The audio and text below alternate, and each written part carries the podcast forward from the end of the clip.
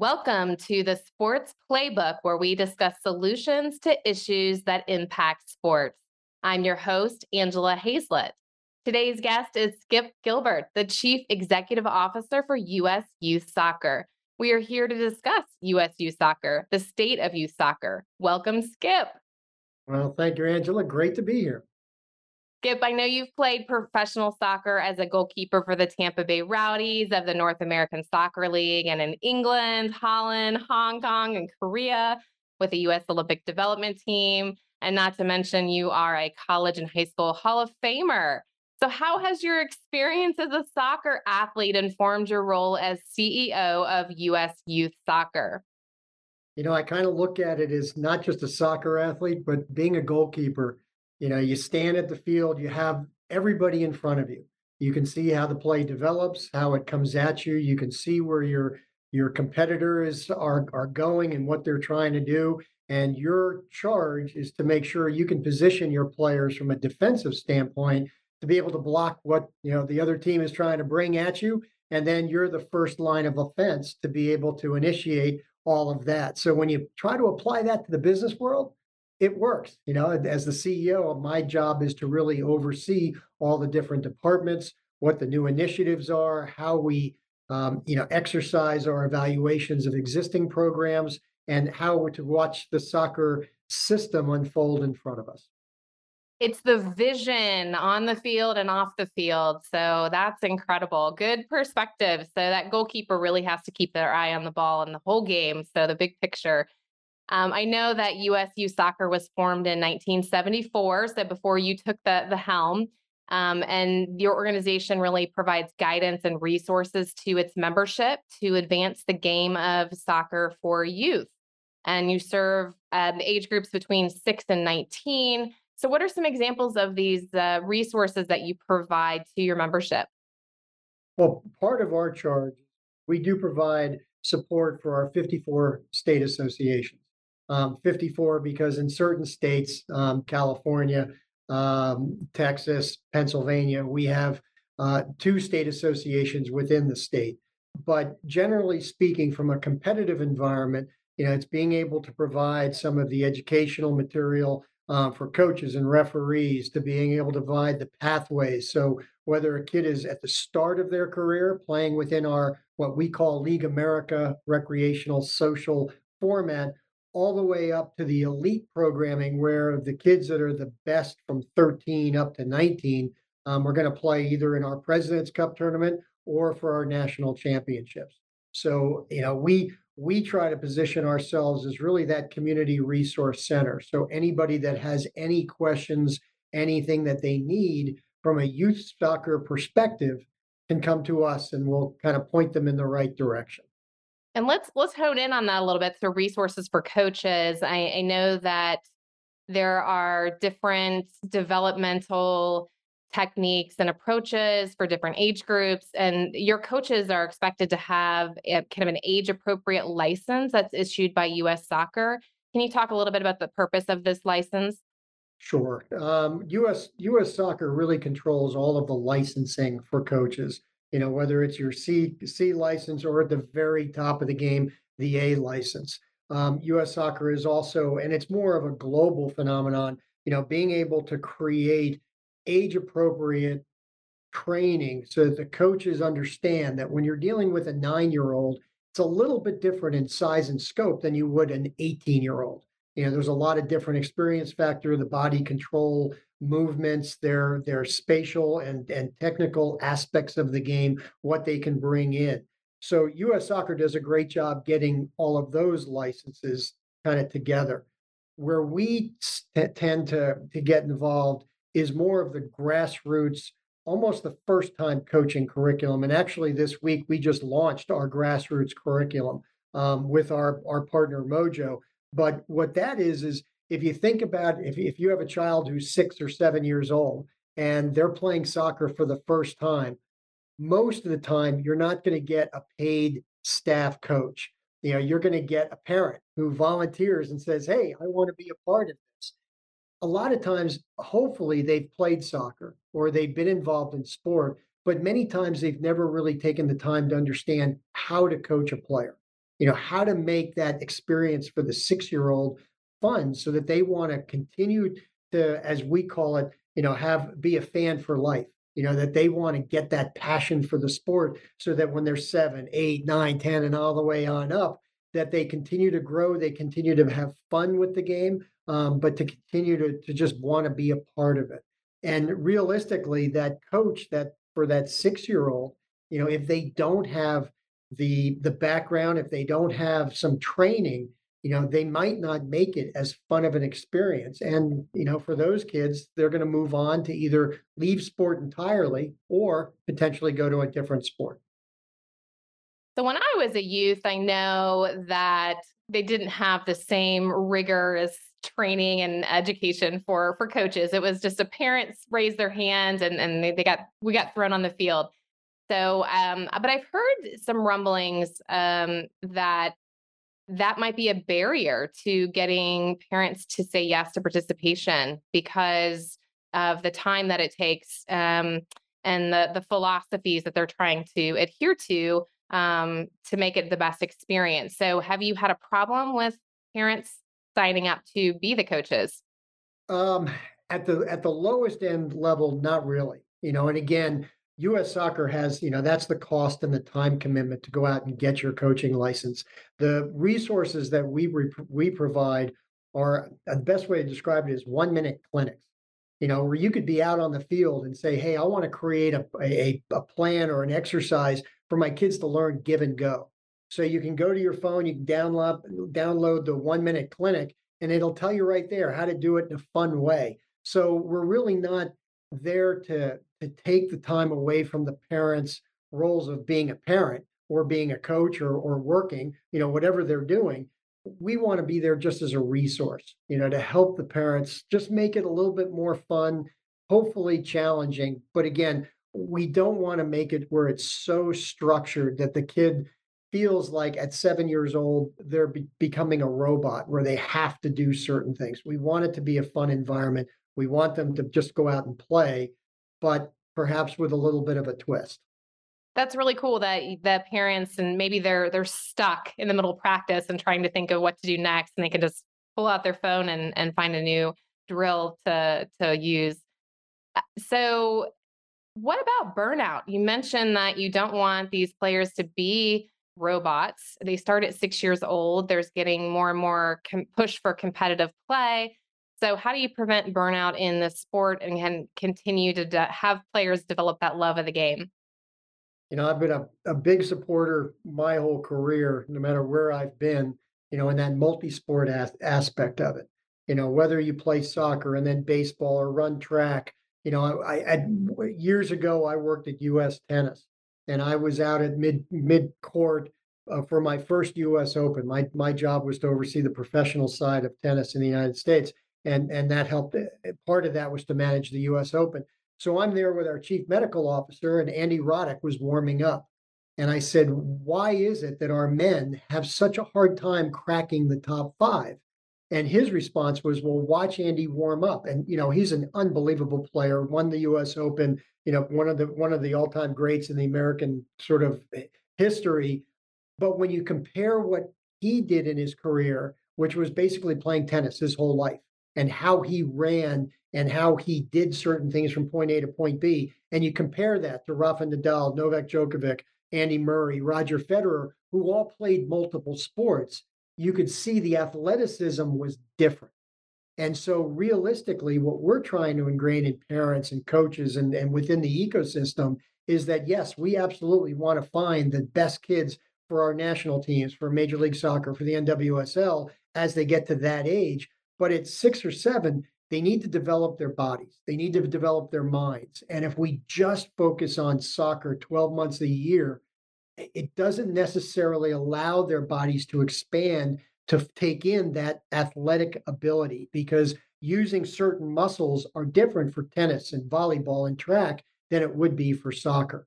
So if we have that mentality, hopefully the kids, you know, will be able to play different sports or, you know, play an instrument, you know, go go do arts, do other things so that again you're a well-rounded individual, but you don't get into that burnout factor after 12 months. What age group do you recommend where they should funnel into being maybe a single sport athlete, year round soccer player?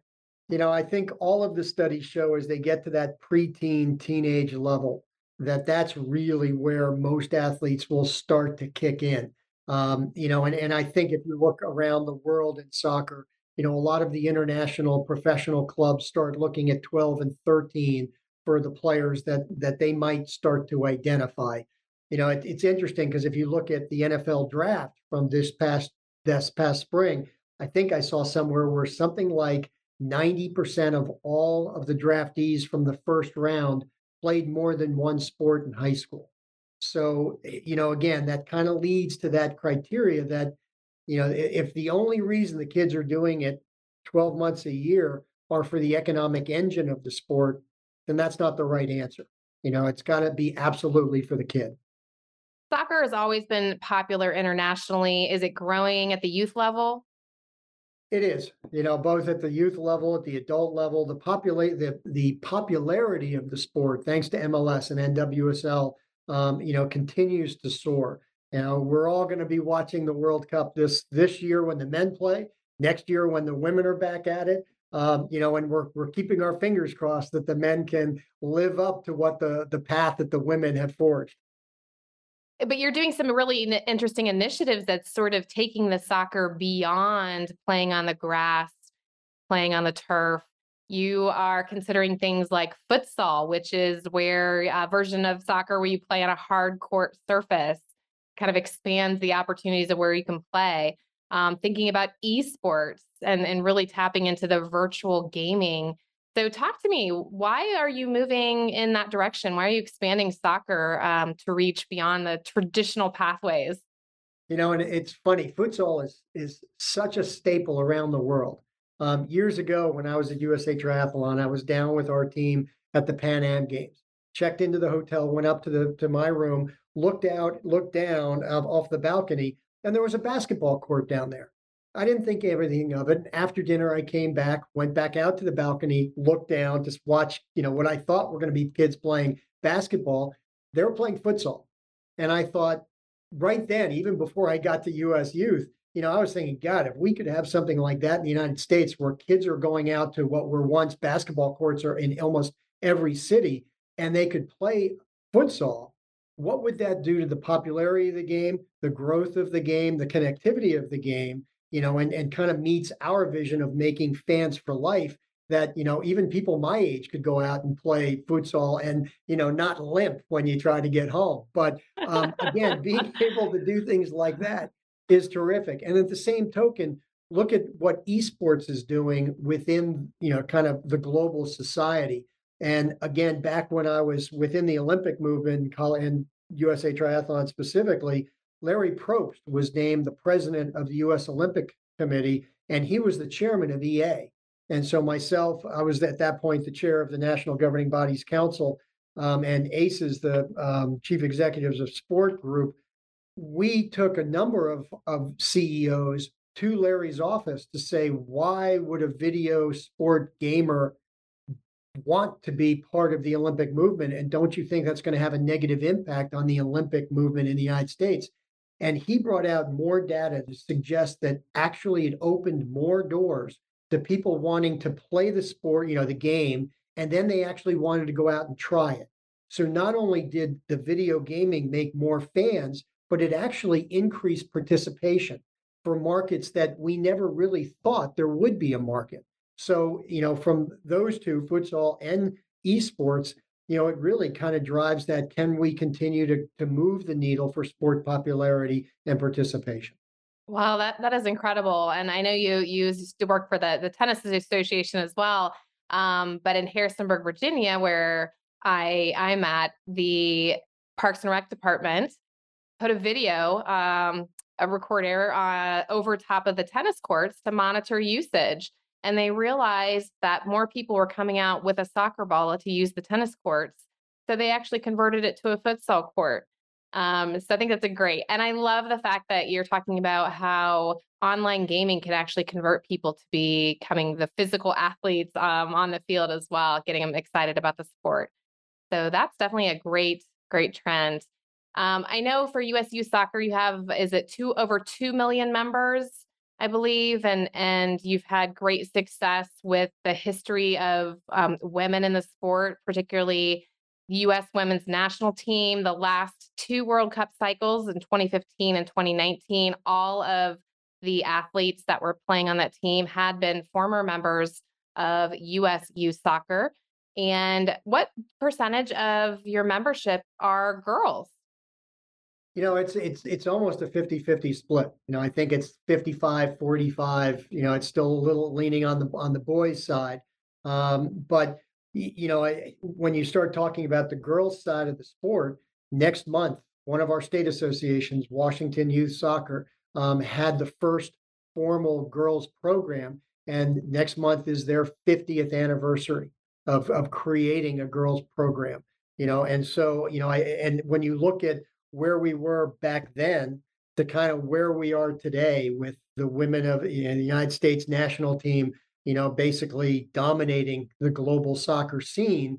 Um, you know what what a road they've traveled, and what great examples and role models you know they are for the kids that want to be tomorrow's superstars. You know, just kind of coming up through our system today. So you know, it's it's worked really well, and you know, uh, again, we're we're trying to do as much as we can just to support just to support the growth of the sport because we know that it's equal. You know, both it's a great boys sport, it's a great girls sport, and you know, whatever we can do to to help make it the best in the world, we will. Well, that's interesting that Washington is celebrating 50 years of, of the sport for girls. Um, that coincides with 50 years of celebrating Title IX, which has brought a lot of opportunity to girls and women in sports. Um, but not all of that has been glorious or glamorous. We've had issues with sexual abuse scandals highlighted by USA Gymnastics. Um, youth girls are really particularly vulnerable, vulnerable to abuse by coaches, medical support staff, and others in sport. Since US youth soccer is focused entirely on youth sport, this probably is a great concern to you. So, what can you tell us about your efforts to protect these vulnerable youth from abuse in sports? Yeah, no, we're we're strong advocate for um, the safe sport programming. You know, to put every adult through background checks. Um, you know, we have protocols in place.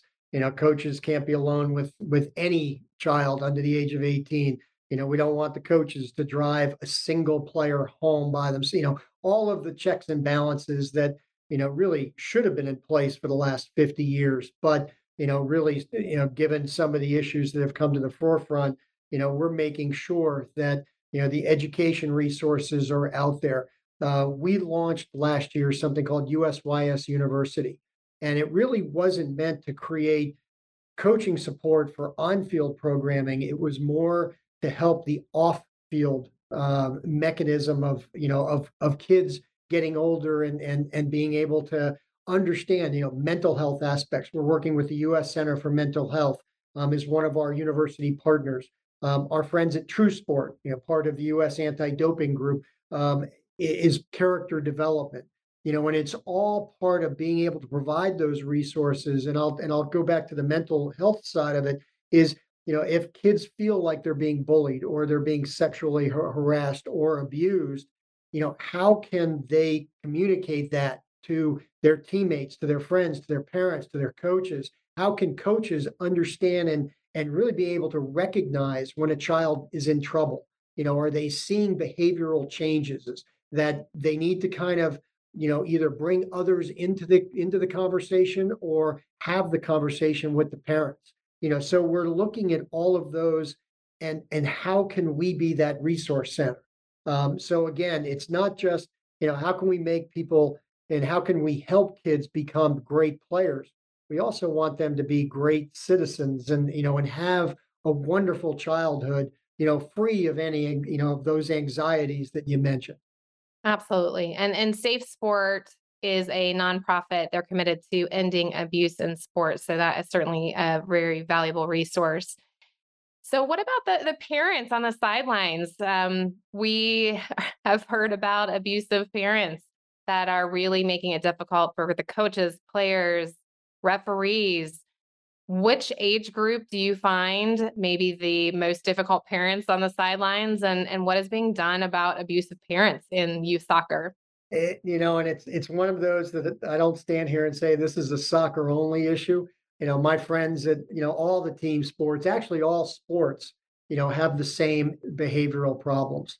Um, you know, we in in trying to describe it, you know, given again the costs of sport at the elite level, um, we kind of put parents into that being a general manager, that they feel that they put so much, they invest so much into their child's sport education that they feel like they can direct and yell at the coaches, the referees, the players. I mean, again, you've seen it time and time again, you know, parents that are yelling at their kids in the drive home, you know, and all of that behavioral coming post pandemic seems to have risen a notch. And so, again, through our university programming and working with True Sport and the, and the Center for Mental Health with Mojo and you know in our uh, hospital for special special surgery, being able to bring awareness to what some of the the behaviors and the impact it has on the players and the entire ecosystem. Because you know it's not just the players that are feeling the brunt of it. We're losing referees. You know we've got a lot less referees in soccer and across all sport than we did just a couple of years ago. And you know, there's a there's a great saying. It came out of the St. Louis Sports Foundation, which is um, no ref, no no game. You know, no ref, no play. And you know that rings incredibly true. That if you don't have a referee, especially as the kids get older, it makes it very difficult to navigate the laws of the game on field and be able to create a fair environment for a, a, you know a, a, an outcome. So we're doing everything we can um, to be able to, to put behavior modification stories together. Um, I will do a shout out to my friends at Little League Baseball that just came out at the start of the World Series um, this August with a whole campaign um, against kind of parental behavior.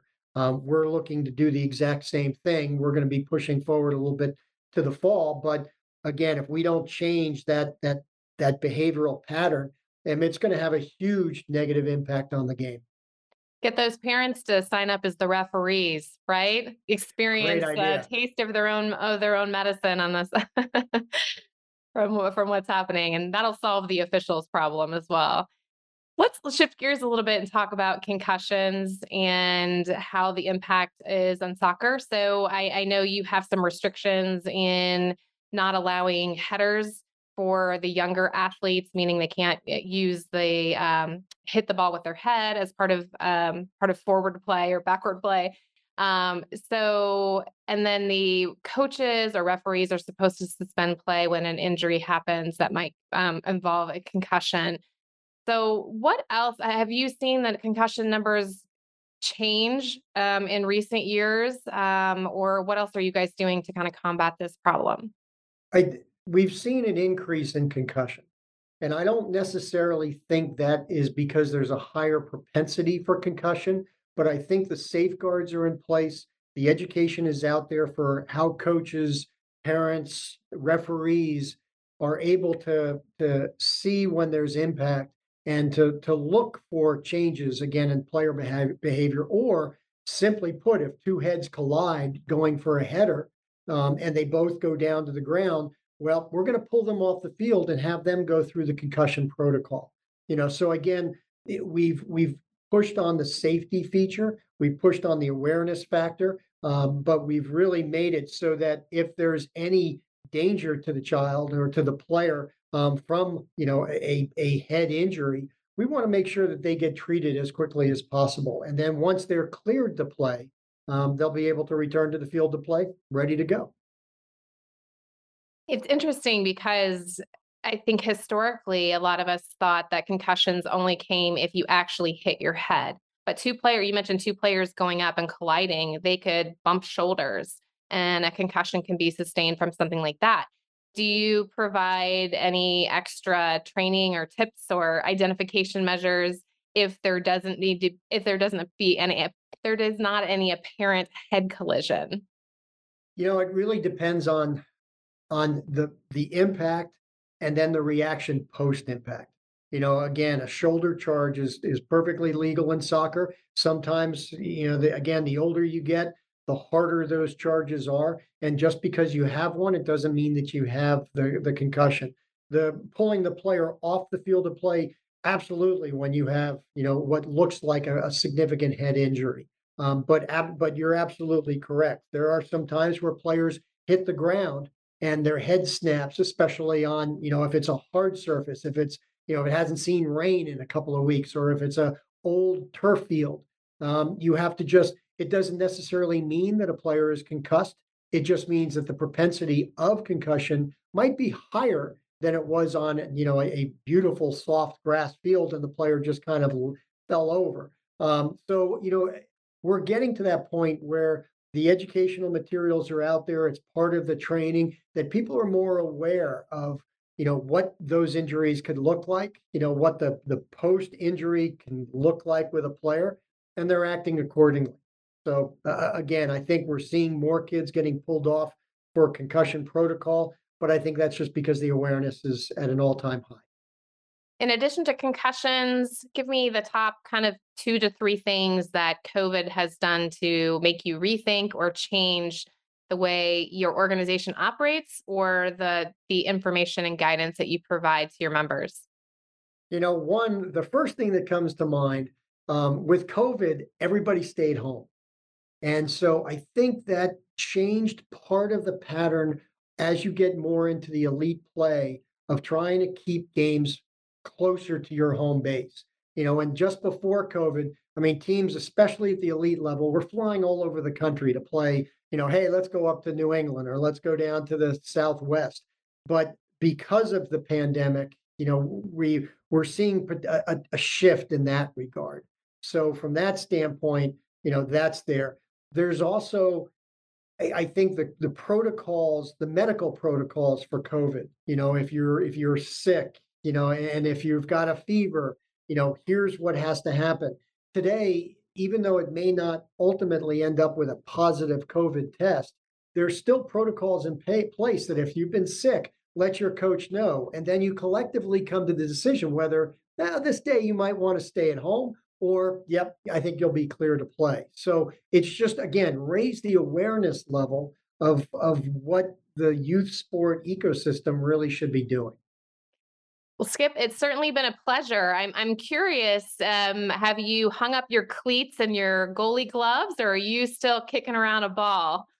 No, I've I've I've hung them up. I I've come to the realization that you know as much as I probably could go out and play with some of my friends at my age. You know, when you when you got to a certain level and you played at a certain level, my body just can't move as fast. And I know that if I went and, and threw myself across the goal mouth the next morning, I would, you know, not be getting out of bed quite qu- as quick. So, you know, I'd rather play on the administrative side and just remember the fun days than actually go out there. Maybe you can transition to esports then, Skip. yeah, I haven't done that yet, but maybe I should. well, thanks for your insight into the U.S. youth soccer, the state of youth soccer. Um, thanks to our viewers for joining us today on the Sports Playbook. In two weeks, our guest is Jen Nelson from the U.S. Olympic and Paralympic Committee, who will discuss coordinating sports travel for the Olympic and Paralympic group. We will see you then.